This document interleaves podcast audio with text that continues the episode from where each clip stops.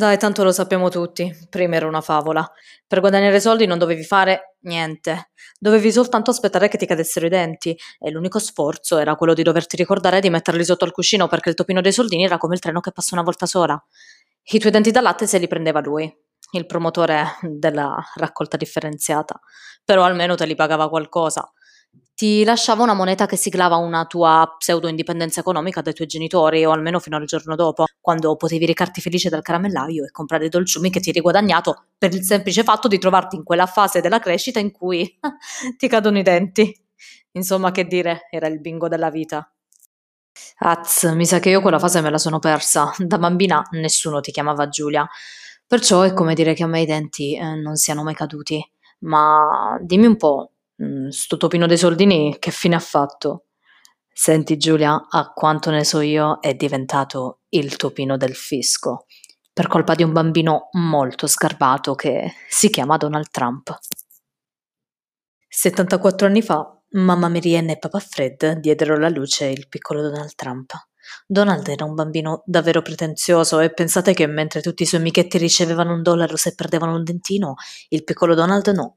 Lui riceveva direttamente grossi appezzamenti di terreno edificabili e campi da golf. In tutta New York Donald era l'unico bambino a non ricevere visite dal topino dei soldini. Aveva già tassato i suoi canini e i suoi premorali, e di certo non valevano una becera moneta. E poi suo papà Fred gli aveva sempre detto: Figlio mio, il mattino all'ora in bocca. E visto che il topino dei soldini faceva capolino soltanto di notte, di certo non gli avrebbe portato chissà quanta ricchezza. Donald voleva diventare l'uomo più potente degli Stati Uniti, persino il più ricco del mondo, e niente e nessuno avrebbe potuto guastare i suoi piani. Ecco perché il piccolo Trump, per sicurezza, dormiva con una trappola per topi sotto il suo cuscino. A sette anni gli cadde un incisivo e fu probabilmente dalle sue spoglie che venne edificata la famosa Trump Tower della Quinta Strada.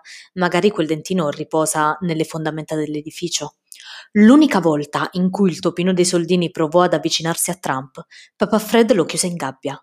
Per anni i democratici tentarono di liberarlo e adesso finalmente ci sono riusciti. Comunque, più cresceva e più Donald si circondava di pantegane newyorkesi per concludere loschi affari. In poco tempo diventò una sorta di enfant prodige della corruzione del denaro e, probabilmente giocando d'azzardo, riuscì a diventare il 45 presidente degli Stati Uniti.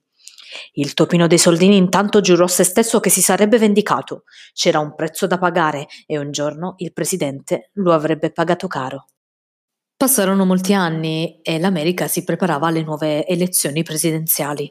C'era aria di fermento in tutto il continente. Quella mattina il topino dei soldini stava leggendo il New York Times quando si imbatte in un articolo decisivo per il suo destino. Il titolone in prima pagina parlava chiaro.